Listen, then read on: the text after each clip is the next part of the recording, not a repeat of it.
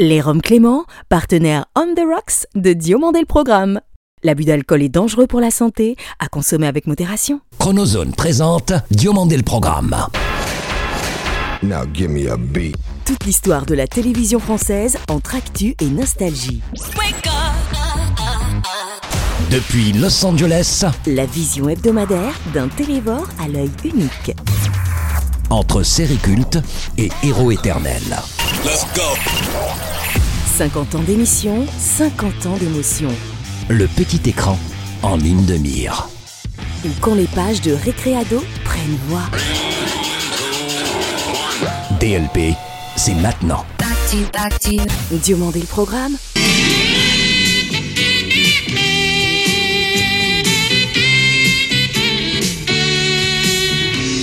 David Jacobs, depuis le 20 août dernier, de notre magnifique côte ouest à la pétrodollarifère Dallas, vos héros vous pleurent autant que leurs téléspectateurs. Si Gary et Valin Ewing auront toujours été le lien entre South Fork et Knots Landing, voilà désormais 45 ans que votre imagination fertile conféra à tous vos personnages cultes, iconiques standing.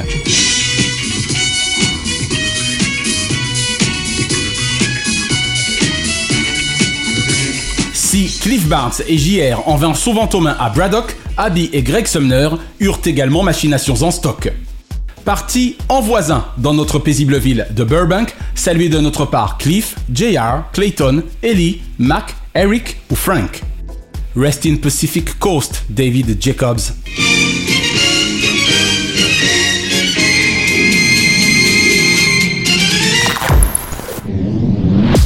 Diomandé le programme S4, c'est parti Merci à ceux de nos fidèles auditeurs digitaux depuis le 19 mars 2021 et bienvenue à ceux rejoignant le club, passionnés de télévision auquel nous garantissons véritable plaisir d'évasion. 219 pays et territoires écoutent DLP. Un immense merci à ceux de nos 1 305 819 auditeurs français et francophones en moyenne hebdomadaire de l'île de Man et du Vatican, s'il vous plaît, dont nous saluons la fidélité sans faille. Bonjour, je suis David Diomandé. Bienvenue dans Diomandé le programme, ex-quotidienne FM d'un 20e siècle, certes avec son lot de drames, mais où la télévision avait encore une âme. Elle sera, à compter de ce samedi 2 septembre 2023, le nouveau souffle du Mac People de TF1, 50 minutes inside, en plus d'en être la nouvelle incarnation du rugby. De Canal à la tour de Boulogne-Billancourt, via Canal Plus Sport et Infosport Plus, cette journaliste animatrice aux compétences certaines respire également la bonne humeur à haut débit. Pour Rodolphe Belmer, son arrivée constitue plus qu'une excellente pub et il compte bien en faire le climax de sa rentrée, enfin, le tube. On parlait de pionnières, il y avait quand même des super journalistes féminines dans le sport. Isabelle Iturburu est notre premier dossier de la saison 4. Non seulement il est un designer graphique réputé, mais le brillant enseignant de la Web School Factory de Paris qu'il est également, en brillant coach UX su muter. Déjà 12 ouvrages à quatre mains avec son père Gérard, dont le dernier en date sur les 200 ans du rugby, un livre rare. En attendant précisément de recevoir son aîné la semaine prochaine en ouverture de la 10e Coupe du Monde de rugby à 15, Naya et moi sommes particulièrement fiers d'accueillir aujourd'hui un autre expert S-Sport remue-méninge. Bonjour, c'est Julien Holtz. Bienvenue dans Diomandé le programme. Julien Holtz est le premier dossier S4 de DLP.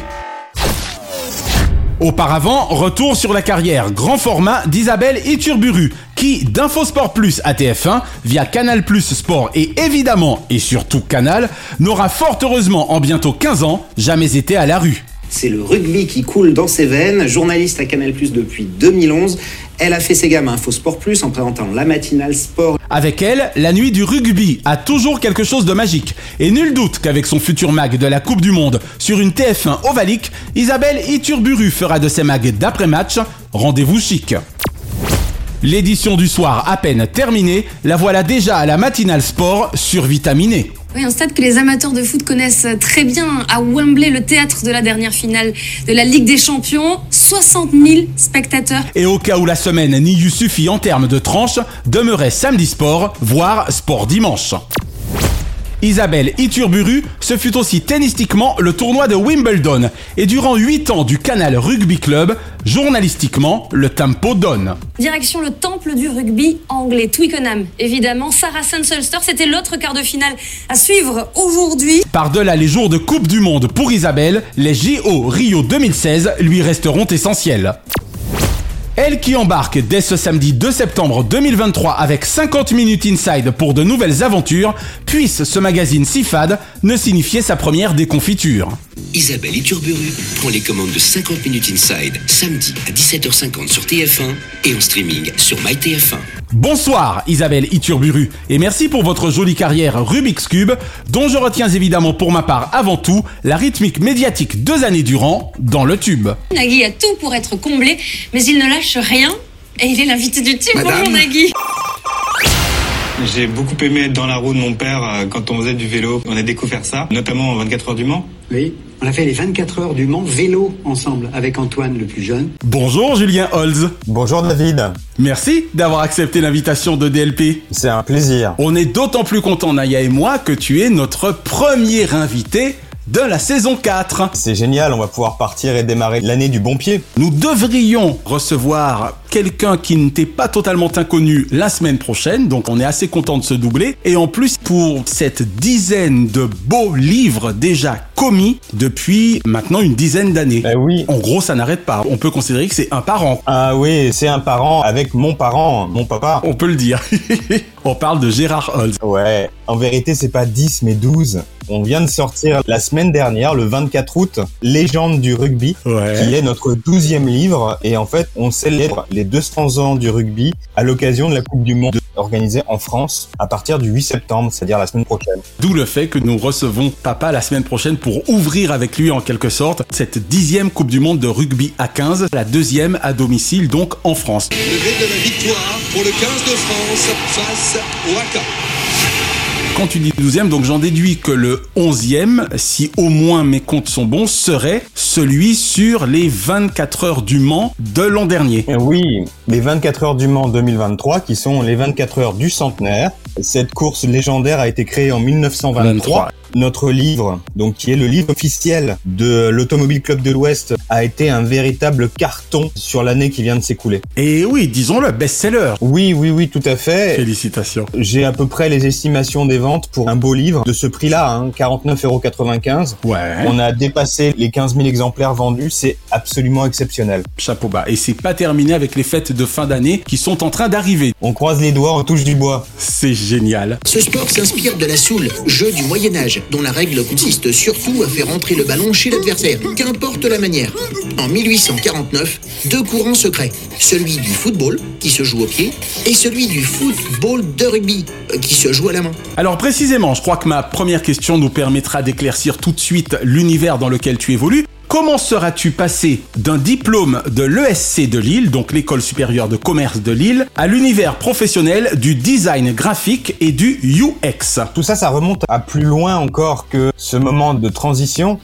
En fait, quand j'étais adolescent, j'étais plutôt bon dessinateur et j'imaginais faire des études pour devenir un designer automobile. Ok, donc ce qu'on appelle, il me semble, dessinateur industriel. Oui. Et en fait, j'ai présenté les concours des Parisiennes, les écoles d'art appliqué, et notamment celle d'Olivier de Serres. Mon échec lamentable au concours d'entrée, Aïe aïe aïe, il y avait 1200 candidats, ils en prenaient qu'une trentaine. c'est pas évident. hein. Cet échec-là m'a réorienté et c'est une discussion avec une personnalité politique très importante en France, Jean-Louis Borloo, pour ne pas le citer. D'accord, ancien très grand ministre de la ville, entre autres. Exactement. Et Jean-Louis, en toute amitié, m'a conseillé quand j'avais justement 17 ans, par rapport au carnet de notes que tu as, fais une école de commerce, ça va t'ouvrir plus de portes dans la vie. D'accord. J'ai suivi ces bons conseils et c'est vrai que ces 5 ans d'études supérieures m'ont musclé le cerveau. Et Dieu sait que c'est important. Ouais, et j'ai gardé au fond de moi, La passion, ouais, cet instinct du design. c'est génial. C'est-à-dire de faire des choses pratiques, utiles, pertinentes, efficaces et agréables à utiliser. C'est ça qui a un peu guidé toute ma carrière par la suite. Alors, je vais pas cacher que je suis sorti de l'ESC Lille en 2002, je me suis cherché quelques années. Ce qui est un peu normal finalement. J'ai trouvé ma voie. D'accord. Voilà, je suis rentré dans le digital en 2005, d'abord comme chef de projet Et on m'a donné ma chance chez Nextedia, une agence digitale en plein essor, en pleine croissance. D'accord. Je suis devenu le premier chef de projet au sein du studio digital. C'est génial. Et ce studio digital est passé en l'espace d'un an de 11 personnes à presque 70. Ah oui, d'accord. Je faisais partie des piliers de cette aventure. Excellent. Ouais, c'est comme ça que tout a démarré. D'accord. Quatre ans plus tard, je suis passé de la gestion de projet justement au design d'expérience, c'est-à-dire à l'expérience utilisateur, le UX comme tu dis tout à l'heure. Voilà le fameux UX. J'essaye hein, de me baser sur les propres études de notre fille qui, elle, a fait du UX au sein de ses études de graphic design et il me semble que ça renvoie donc à ce qu'on appelle le user experience. Exactement. Et alors à ce sujet-là, je voulais vraiment remercier des personnes qui savent vous tendre la main dans la vie.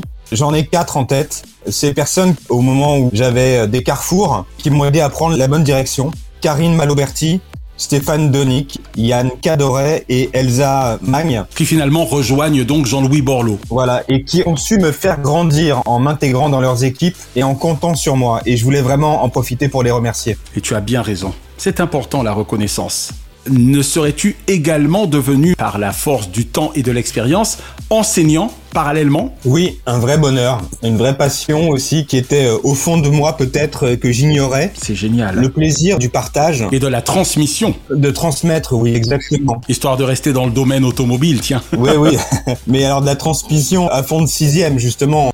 En fait, depuis un an, c'est le centre de formation de mon agence, UX République, qui va aussi donner des cours à la Web School Factory, qui est une grande école du numérique. On va parler de ces formations du numérique. Votre école, la Web School Factory, est une école de management numérique. C'est une école parisienne Oui, c'est à Paris, dans le sud du 14e arrondissement. D'accord. Et donc, ça fait trois ans que je suis coach chez UX République. Chez UX République, on a deux offres.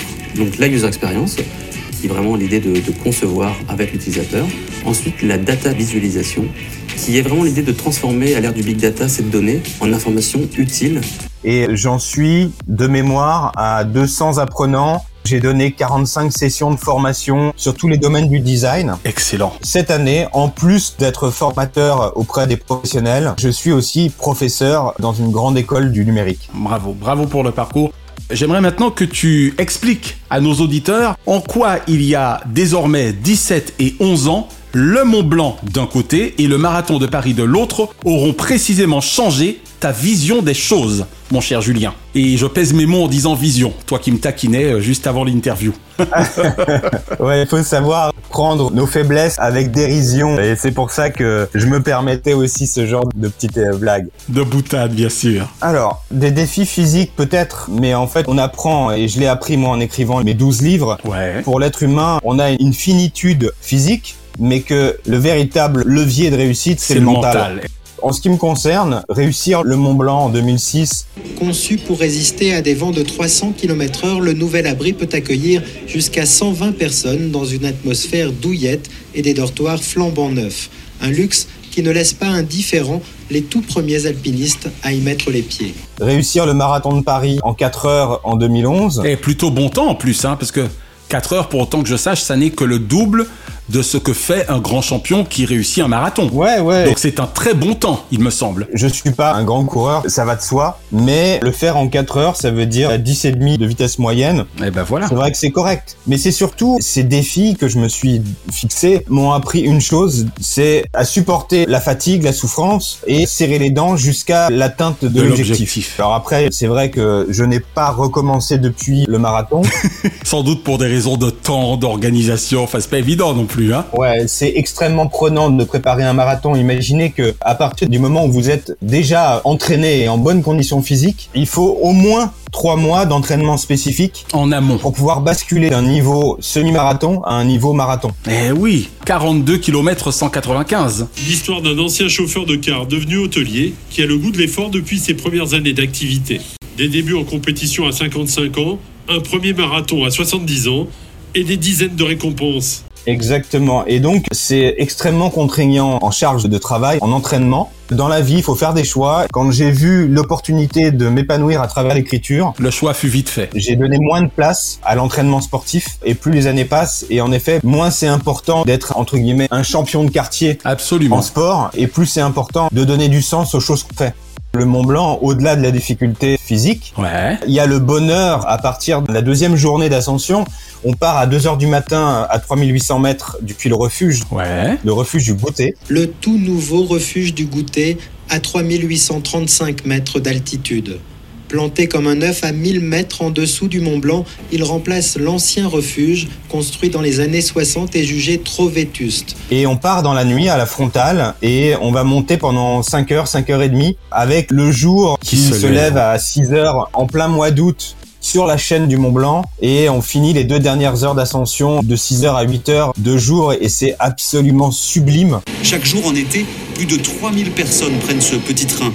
Il mène à l'un des sites les plus célèbres des Alpes, la mer de glace. C'est vraiment une expérience unique à vivre Je veux bien le croire. que je recommande au plus grand nombre mais dans le respect de la haute montagne. Évidemment dans le respect de, de la, la nature. nature.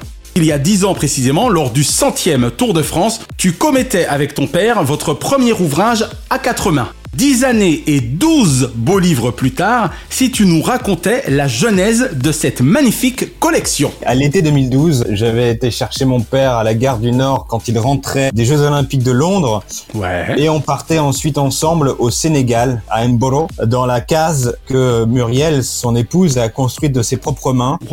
Et on était vraiment au bord de l'océan et je discutais à l'occasion de ma vie, de mon quotidien avec Gérard en Ouais. lui disant que je traversais une période de lassitude dans mon travail et de doute par rapport à la suite de ma carrière. Il m'avait dit ne laisse pas tomber ton métier dans le digital, tu as une certaine valeur maintenant, ça fait déjà sept ans que tu travailles dans le métier. Et que tu t'y aies fait un nom surtout. Oui, oui, alors après le nom c'est pas l'essentiel. Ah ben disons que ça peut compter en tout cas. Oui, c'est vrai. Et donc il me dit, moi j'ai un projet, j'ai mon l'éditeur de ma biographie qui me propose de faire un livre pour la centième édition du Tour de France en 2013.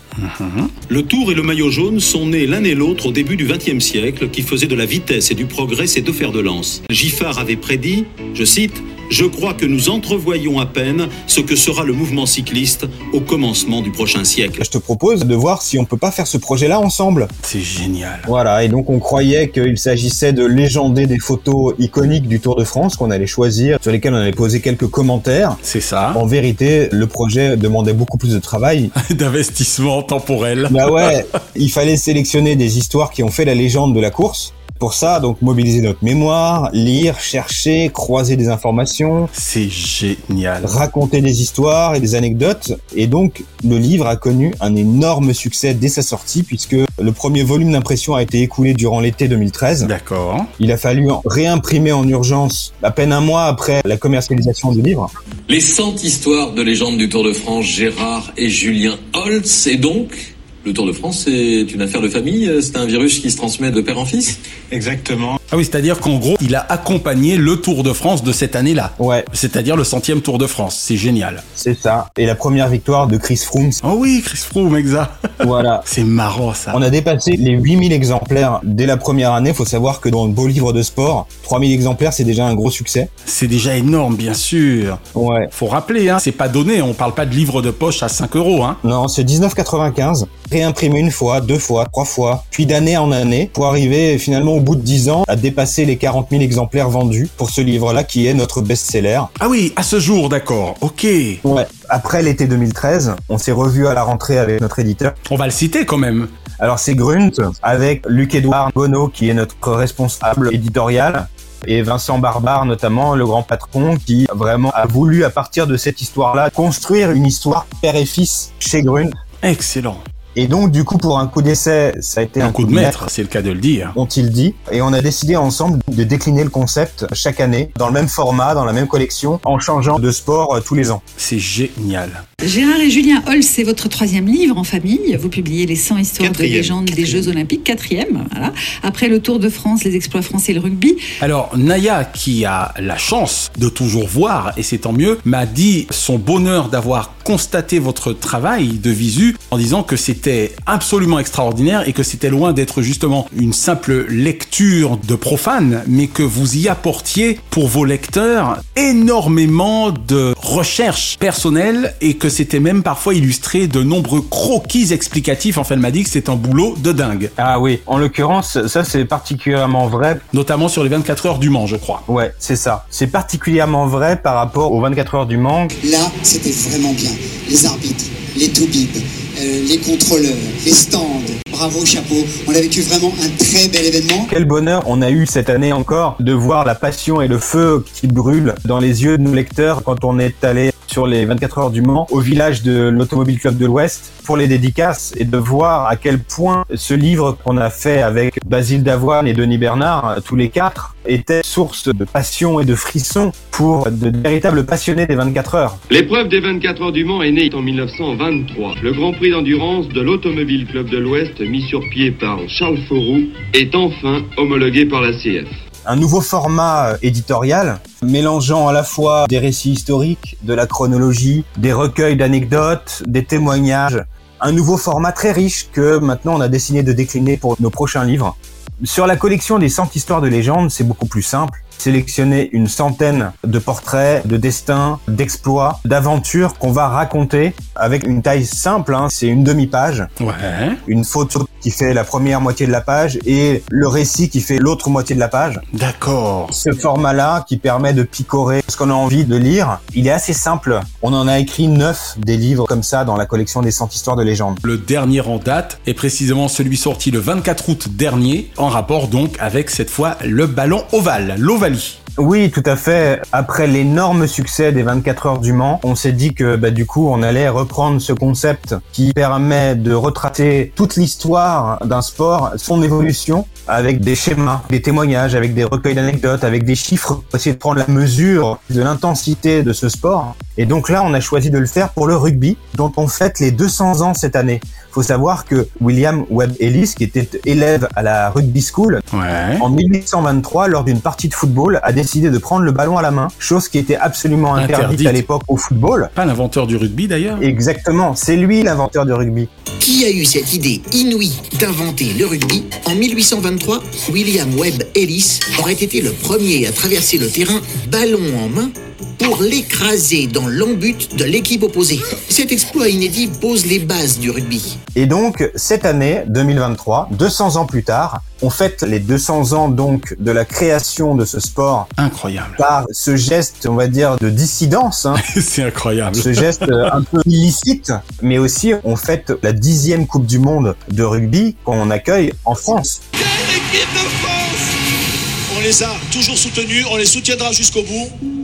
Coupe du monde de rugby France 2023, à partir du 8 septembre sur TF1. Alors précisément, avant que nous n'en arrivions à la question subsidiaire, mon cher Julien, je ne puis qu'être curieux à l'endroit d'un auteur aussi prolifique, à moins d'un an des Jeux Olympiques Paris 2024. Car j'ai là encore le sentiment que Gérard et toi êtes déjà en train de sans doute cogiter par rapport à l'an prochain. Est-ce que je me trompe? David, j'ai l'impression que t'es en train de chercher un scoop. Tu m'étonnes Bon, oh, bah j'ai l'honnêteté de l'admettre. Ouais. Puis-je avoir un petit scoop, monsieur Holt, s'il vous plaît? Ouais, c'est l'arroseur arrosé, j'ai l'impression. Ah, tu m'étonnes. Bon, pour ne pas trahir de secret, non, vraiment, 2024 va être une année énorme d'un point de vue sportif avec les Jeux Olympiques. L'étendard tricolore est levé. Chantons Que l'histoire qui s'écrit grave nos mémoires à l'unisson. Et avec aussi le départ du Vendée Globe. Faire le vent des globes, c'est faire le tour du monde. Trois mois en mer, mais quatre ans sur Terre à se préparer. À peine arrivés, certains pensent déjà à repartir. Ah, Ce sont nos deux projets pour l'année prochaine. Bon, c'est gentil de l'annoncer ainsi. Tu vois, alors j'ai demandé ni titre ni rien, mais en tout cas une chose est certaine, c'est que Holtz, père et fils, en tout cas partie des fils, ne passeront à côté de ces deux grands événements que sont les JO Paris 2024 et le Vendée Globe. Ça te va comme ça? Ah oui, tout à fait. Une petite question subsidiaire, mon cher Julien, avant que nous ne t'emmenions, Naya et moi, dans tes souvenirs et tes goûts télévisuels. Toi qui seras né pendant que la notoriété de votre père à Antoine et toi explosait avec le 20h d'Antenne 2, une déclaration du téléspectateur Holz que le fiston Julien n'a jamais faite à son journaliste vedette de papa un peu perso, mais magnifique. Ben oui. Avant de développer ces titres, tout de suite cette information concernant la politique française. Mais justement, en parlant de personnel, la question que j'ai envie de lui poser, c'est euh, quel est ton moteur intime qui fait que tous les jours, tu t'es levé avec cette faim de travail et cette énergie euh, du quotidien? On précise fin FAIM, hein Ouais, fin FIM, bien sûr. Là, on parle vraiment d'appétit, Et d'appétence. de travail, d'envie de réussir. Et quel est ce moteur intime qui faisait qu'il se levait le matin avec une pêche énorme? Eh ben tu sais quoi? On lui pose la question et avec un peu de chance, il t'y répondra la semaine prochaine. Ça te va? Tout à fait. Excellent. Merci pour cette très très belle première partie d'interview mon cher Julien. On incite tous nos auditeurs qui nous écoutent aujourd'hui à travers le monde à se précipiter sur ce dernier ouvrage en date dont je te laisse nous rappeler le titre concernant l'Ovalie. Légende du rugby, 1823-2023, 200 ans d'histoire. trouvable dans toutes les bonnes pharmacies depuis le 24 août dernier. Est-ce que tu te sens prêt maintenant à nous faire partager tes goûts et tes souvenirs télévisuels? Allez, c'est parti. On prend la zapette et on y va. Quelle ancienne série ou ancien feuilleton regardes-tu encore aujourd'hui?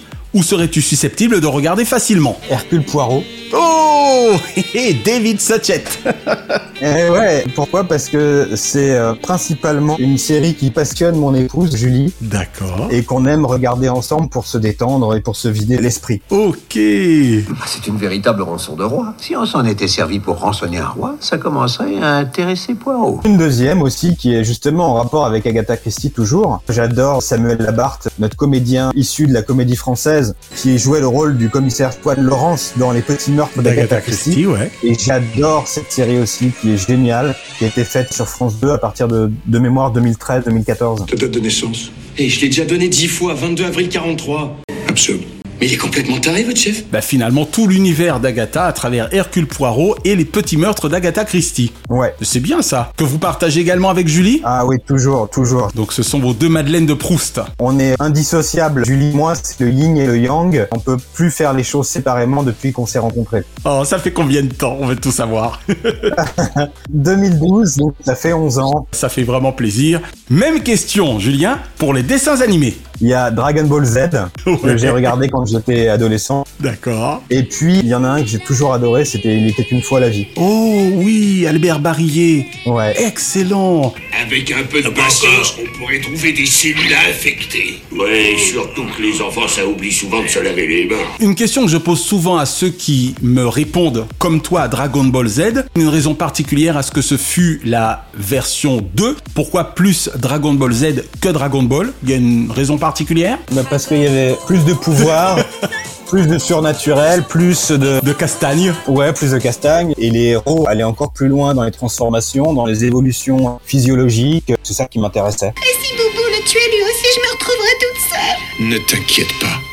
S'il réussit à maîtriser parfaitement la technique de la fusion, il n'a rien à craindre. Sans compter, dans ton cas, j'imagine, le côté graphique. Car on était déjà servi avec les dessins animés nippons. Ah bah oui, c'était les meilleurs en dessin, des scènes et des mouvements. On était déjà loin avant même les images de synthèse. Quel animateur kiffes-tu le plus actuellement ou as-tu le plus kiffé par le passé? Moi, j'ai adoré Christophe de Chavannes Ouais. avec Ciel Montmardi et surtout Coucou c'est nous. Ah, tu m'étonnes. C'était de la télévision potache, sans être vulgaire. Et tellement feel good. Et il l'a toujours d'ailleurs, cet œil qui frise, prêt à faire toutes les conneries, mais sans dénigrer. Exactement, sans méchanceté. Ça prend feu et moi je ne sens rien. Attends deux secondes, c'est une question de patience. Regardez. C'est toujours un homme de télévision remarquable. Exact. Et j'ai adoré cette période-là du début des années 90. Une autre question, toujours d'ailleurs en rapport avec les activités de Gérard également, puisqu'on rappelle qu'il a autant été l'un des animateurs de Stade 2 que l'un des présentateurs vedettes des 13 et 20 heures d'antenne de France 2. Donc un journal télévisé ou un présentateur ou une présentatrice bien sûr de journal télévisé favori. J'aime bien Laurent Delahousse. Mhm. Il a amené une certaine modernité avec son style, son ton, son phrasé au journal télévisé. Absolument. À travers ce qu'il a apporté aussi en magazine, Un jour un destin, ça guide aussi mon écriture et ma façon d'écrire. Magnifique. Et cette force de caractère, Bernard Tapie l'exprime dès son enfance, à l'école déjà,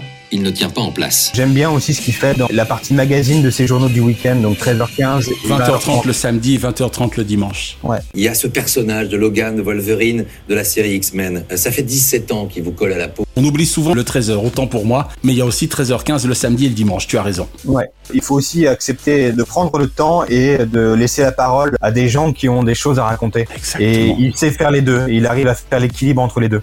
Et enfin, tout genre confondu, quel est le nom de ton programme favori de tous les temps. J'avouerais que j'ai un, un petit faible pour l'émission de la Maison France 5. Oh Dont on ne manquait quasiment aucun épisode du temps où Stéphane Chébeau était... euh, Aux commandes. Ouais. Le Portugal est à l'honneur cette semaine dans la Maison France 5.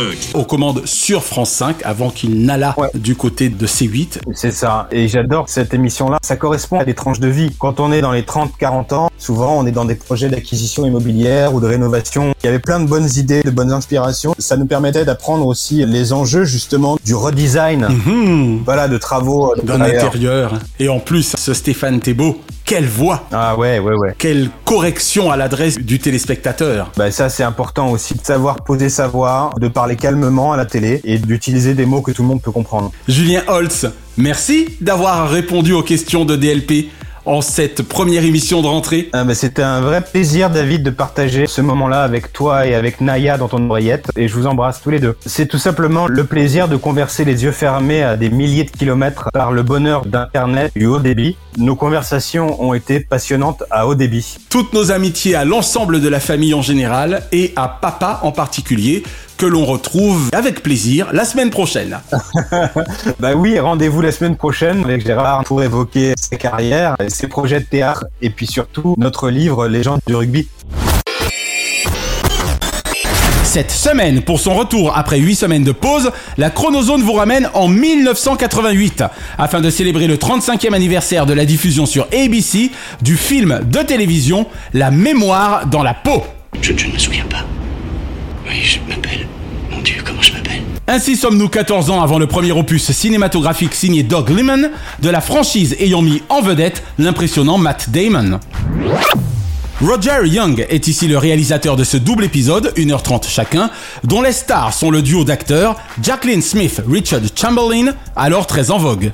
Pouvez-vous me dire qui je suis? Tu es David Webb. Tu portes mon prénom. Et je vais te dire pourquoi. Lui incarne le fameux David Webb, alias Jason Bourne, machine à tuer du gouvernement américain, ayant eu perdu la mémoire, dans la peau duquel un microfilm est le seul indice de son passé. Où as-tu trouvé ça Dans ta jambe, ouais, ce microfilm a été greffé dans le haut de ta jambe. Et tu ne me l'as pas dit avant? Elle est une économiste canadienne, otage non consentante du précédent dans un premier temps, otage de ses sentiments à son endroit dans un second. En cas de réponse, dites que je suis à la conférence de Bertinelli. Très bien, docteur. Puis-je vous accompagner à la conférence de Bertinelli, docteur? Vous vous intéressez à la bourse? Énormément. En reconstituant le puzzle de son existence chaotique, Bourne découvrira celle de Treadstone, de tueur motivé et de supérieur peu scrupuleux. J'ai un compte en banque avec 15 millions de dollars. Alors d'où vient cet argent, d'après vous? De Treadstone 71, d'accord. Mais qui sont-ils? Évidemment inspiré des romans de Robert Ludlum, le scénario signé Carol Sobieski, fille du terroriste vénézuélien Ilich Ramirez Sanchez, alias Carlos, l'antagoniste de Bourne. Bourne se renseignerait sur ses propres crimes, sur sa propre réputation, sur ses propres relations avec Carlos. Les seuls alliés de ce dernier se nomment Jeffrey Washburn et David Abbott, personnages incarnés par les brillants comédiens Denholm Elliott et Donald Moffat. Vous êtes Abbott? Tu ne me reconnais pas Non, je suis désolé. Carlos m'a blessé à Marseille et depuis j'ai perdu la mémoire. Très honnêtement, et sans se risquer à un comparatif qui ne saurait être juste, Richard Chamberlain est sacrément crédible dans la peau de l'amnésique Jason Bourne, à l'instar de Jacqueline Smith en amont de Franca Potente.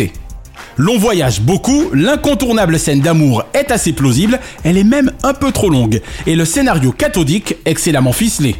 J'ai besoin quand même, même pour une seule nuit. Il faut oublier toute cette violence. La mémoire dans la peau version TV, diffusée par TF1 l'année suivante en 1989, demeure 35 années après sa diffusion originelle, téléfilm mémorable. Ce n'est pas ça l'honneur, David. Nous avons tué trop de monde. Tu m'as appris à être un monstre pour attraper un autre monstre.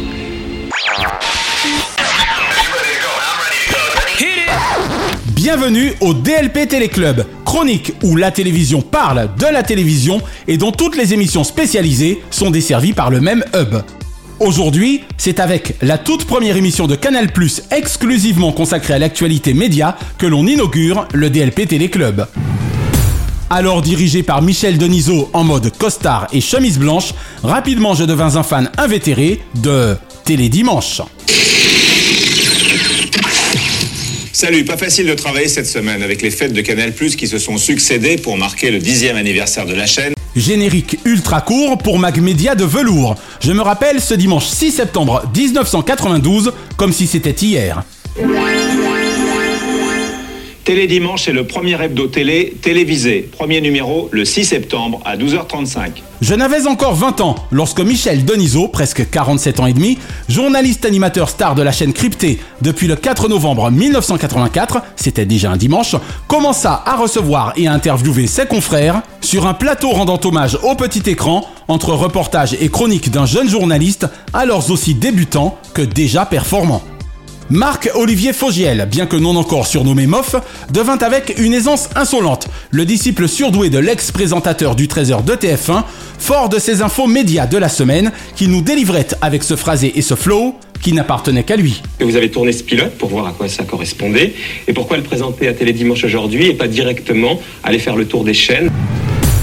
Ainsi, chaque dimanche, à l'heure du déjeuner, en clair, à partir de 12h35, Michel Denisot, riche des moyens des ambitions de la meilleure chaîne de France et de Navarre, avec France 2, disséquait savamment le petit monde de la télévision et de la radio au travers d'interviews pugnaces, mais toujours courtoises, le tout en 52 minutes hors pub.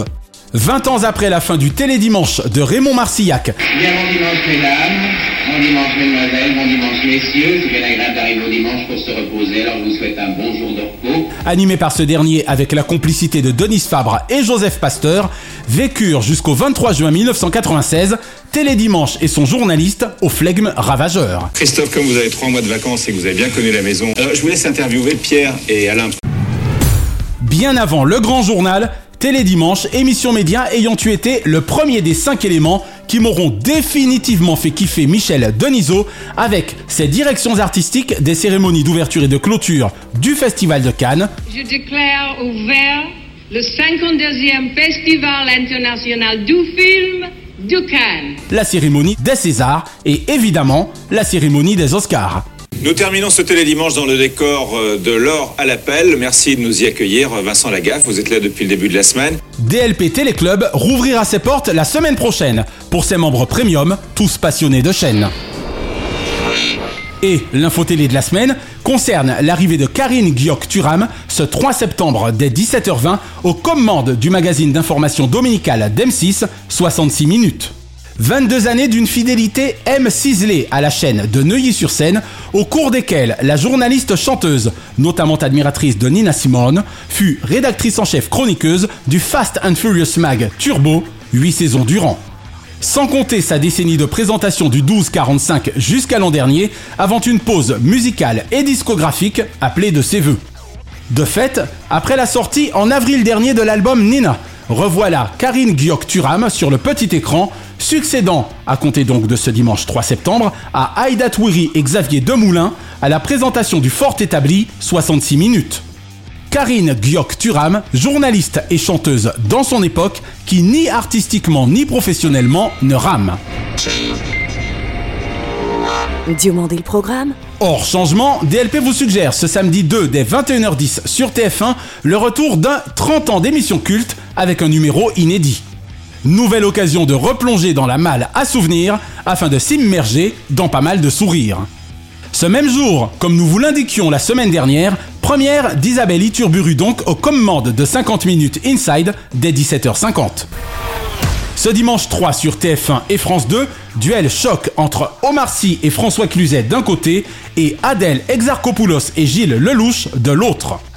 Le multidiffusé intouchable d'Éric Toledano et Olivier Nakache risque hélas de battre à plate couture l'excellent Bac Nord de Cédric Jiménez, pourtant inédit, drame sociétal dépeignant à dessein l'état de nos forces de police et leur triste sort. Avec également Karim Leclou.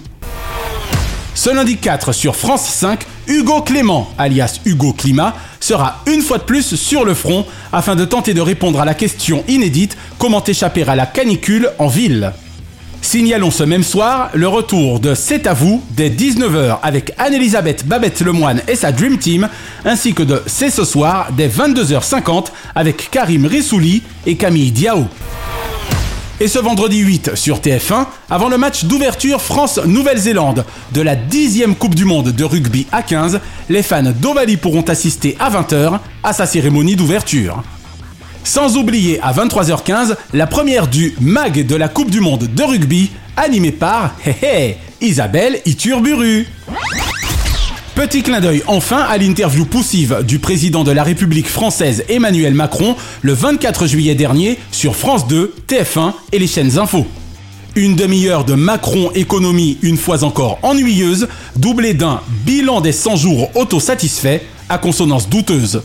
Il faut dire qu'avec la placidité de Jacques Legros pour TF1 et de Nathanaël de Rinxan pour France 2, lui ayant été opposé, Monsieur le Président n'eut une fois encore guère de soucis à se faire quant au déroulé de ses thématiques, sans aucune opposition, ni même semblant de pugnacité. Tout ceci eut beau avoir lieu à 13h heure française, 22h heure locale en Nouvelle-Calédonie, les téléspectateurs méritaient mieux que ce simulacre d'interview. Je serais fort curieux de savoir qui, des surnombreux communicants du palais, aura eu la bonne idée d'estimer devoir profiter d'un déplacement hors de France hexagonale pour un tel entretien sans aucune portée. Quand on prétend s'adresser à la nation, on le fait d'un lieu de pouvoir, non d'un territoire de la République ou de quelque représentativité internationale que ce soit. Et honnêtement, l'on choisit soit une émission spécialisée, soit le 20h, non le journal de la mi-journée, avec deux surcroît, décalage sonore pour cause de lointaineté géographique. De plus, si la forme était pathétique, que dire du fond? Entendre parler à l'envie de restauration de l'autorité régalienne à peine sortie de quatre nuits d'émeutes, d'un nouvel échec de répression migratoire à Mayotte et en pleine explosion significative des violences liées au trafic de drogue, appelait à osciller entre perplexité, horreur, stupéfaction, colère, voire moquerie, si la situation n'était aussi grave. Mercredi 22 mars 2023, interviewé par Marie-Sophie Lacaro et Julien Bugier, au sortir du passage en force de la réforme des retraites, 11 500 000 téléspectateurs pour 76,6% de part d'audience avaient suivi cet entretien résidentiel insipide. Lundi 24 juillet dernier, nous ne fûmes fort heureusement que 7 540 000 téléspectateurs à subir ce bis repetita peu limpide. Entre la récente rentrée parlementaire et le futur examen de la future loi immigration, l'automne sera encore chaud pour la nation. Chaque semaine, nous concluons votre rendez-vous 100% télévision avec les bougies de ces héros. Et comme le fredonnent les Minions, moins moches et méchants que Gru et Nefario, et toujours prompt à réécrire le scénario, Joyeux anniversaire, joyeux anniversaire, joyeux anniversaire. Joyeux anniversaire, tu as un an de plus, à toi de faire la fête et souffler tes bougies. Heureux anniversaire ce lundi 28, David Soul. Avec Ken, ça va barder à Bay City. 80 fois merci pour la Band of Friends que vous constituez avec Starsky, Huggy et le capitaine Dobby.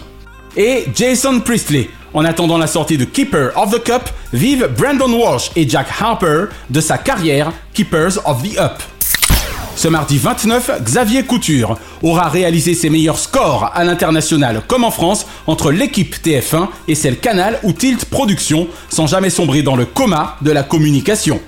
Et Kian Kojandi, 1h22 avant la fin, le visiteur du futur est flippé de l'horizon des événements. Bref, une bonne soirée sans fin. Ce mercredi 30, Michel Chevalet, en train, pas comme les autres et aux lignes maîtresses, pour se passionner de science à grande vitesse. Yves Calvi, bientôt une décennie de RTL Matin pour un Calvi 3D, distance, dialogue, destin. Laurent Delahousse, archiviste secret un jour, un destin discret toujours, un 20h concret, précédente un 20h30 de velours. Et Valérie Benaïm, kiffeuse en série ayant toujours eu le goût des autres et au sens associatif juste humain, en mode élégamment vôtre. Ce jeudi 31, Edoui Plenel, le masque de la vérité active et la plume de la sévérité objective. Et Éric Zemmour, 65 fois merci d'avoir bousculé il y a deux ans un monde politique hypocrite, les électeurs ayant même fait de vous le quatrième homme non hypothétique. Ce vendredi 1er septembre, l'âme, la voix de l'âme. Zendaya, en attendant la deuxième partie de Dune, Coleman met sa Euphoria à la une. Et Gaël Monfils, son service et sa vitesse de balle du tonnerre ont vraiment de quoi mettre ses adversaires sur les nerfs. Ce samedi 2, Dominique Farrugia. Je voue une admiration sans borne à cet humoriste entrepreneur ayant toujours eu la niaque, plus que jamais vaillant lutteur face à la sclérose en plaques. Et ce dimanche 3, Macha Merrill. La dernière partie artistique est quasiment question stérile, avec cette hyperactive mettant le farniente en péril.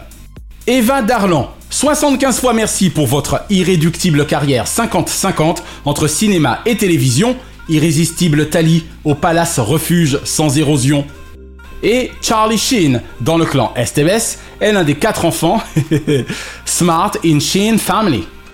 Une pensée enfin pour les cultissimes Philippe Léotard, Igor et Grishka Bogdanov, Michael Jackson, Geneviève de Fontenay, Philippe Nicolic et Gérard Leclerc, qui étaient nés respectivement les 28 août 1940, 29 août 1949, 29 août 1958, 30 août 1932, 1er septembre 1974 et 2 septembre 1951.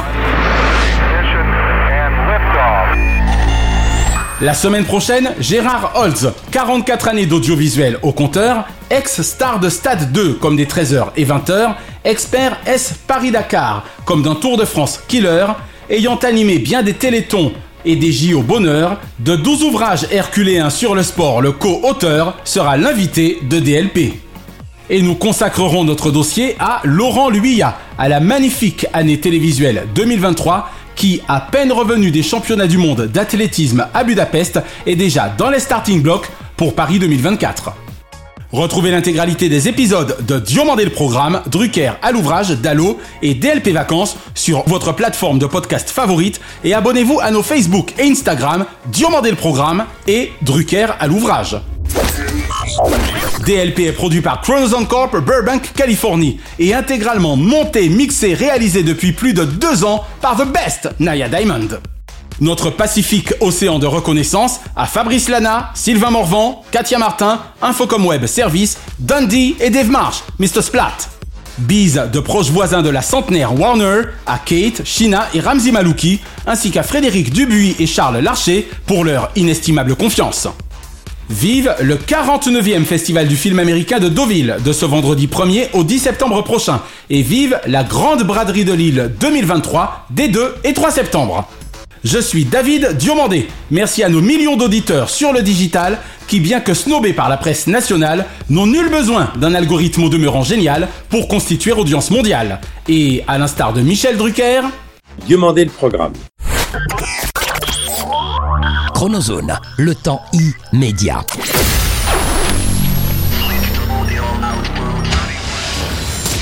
Coucou, c'est Gérard Holz, l'ancien présentateur à la fois du journal télévisé, le 13h, le 20h, Stade 2, les Jeux Olympiques, le Tour de France, le Dakar et le Téléthon avec Cérillon et avec Michel Drucker. On en reparlera tout ça vendredi 8 septembre avec mes amis David et Naya dans Diomandé le programme. Magnifique, Diomandé le programme. Fallait le trouver quand même. Eh oui. On va parler de mes goûts de télévision, de mes souvenirs. Vendredi 8 septembre, c'est noté. Hein Salut, vive le sport. Merci d'avoir apprécié Diomandé le programme avec les Roms Clément. L'abus d'alcool est dangereux pour la santé, à consommer avec modération.